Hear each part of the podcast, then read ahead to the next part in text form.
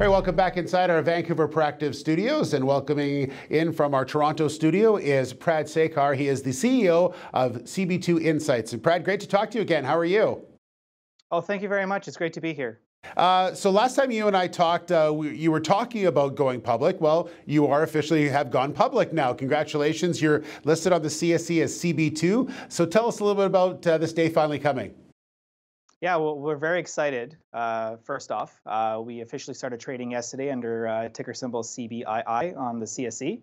Uh, it marks definitely a, a, historical moment for us and the company. Uh, it's been four years uh, until this point, and like any company, getting to this point is both rewarding as well as opens up an opportunity for for future growth and and really taking the company to the next level. Um, and you know, we're all we're all quite excited to see where this thing goes. So tell us a little bit about CB2 Insights. Uh, give us a little background for people that may not have heard of you before. Sure. CB2 Insights is a company that's whose mission is to effectively uh, uh, bring cannabis into more mainstream uh, traditional healthcare.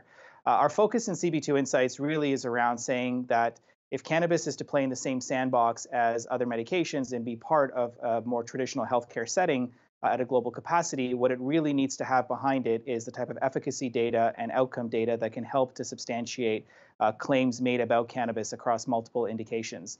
Uh, so for the last four years, CB2 Insights has been developing uh, an infrastructure that's designed around clinical assets, um, today operating one of the largest networks of medical cannabis evaluation centers in the US. Uh, to date, we've seen over 300,000 patients coming in for various medical cannabis uh, indications, uh, as well as uh, currently about 60,000 patients every year. Um, and this allows us to really track and gather data and insights around how the interactions of cannabis are affecting patients with various healthcare conditions in a more clinical, validated setting. Yeah, Prad, last time you and I talked in December, that was the one thing that I, I, I, found intriguing was the fact that, that because you have these clinics, you're able to actually go to the people who are benefiting from using mar- uh, medicinal marijuana, and that's been that's been a big advantage for your company as well, is actually getting right to the patient. Mm-hmm. Uh, a large challenge in the industry we spoke about last time, uh, Steve, was really around us looking at where data was coming from in the industry. And a large amount of the data that we've seen in the cannabis uh, industry has predominantly been uh, patient reported, self reported data. So, where patients will usually share what works and what doesn't work, which is, don't get me wrong, great information that we need to know from a clinical perspective, we need to somehow substantiate that data further. We need to understand uh, the validation behind the diagnosis. We need to understand other conditions that the uh, that the patient may have behind their uh, primary diagnosis that impacts how cannabis is helping. And so, the ability for us through our own assets to be able to go directly to the patient with the clinicians uh, gives us a very unique insight into validating some of those data sets that we see currently today. Now, how does that uh, how does that data translate into revenue for for CB2 Insights, and and talk a little bit about the revenue side of things.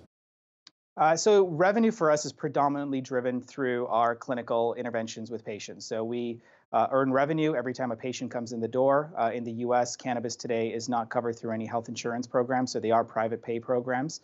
Uh, and across all of our centers, currently we have 28 locations in 12 states. Uh, each of our uh, centers derives revenue through uh, patient visits effectively.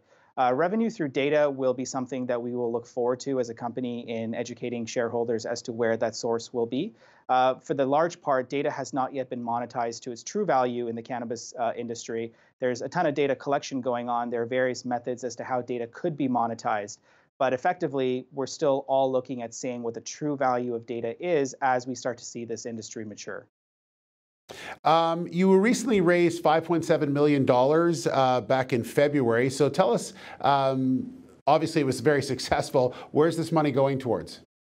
Uh, so the majority of the money will be used towards uh, growing our company out.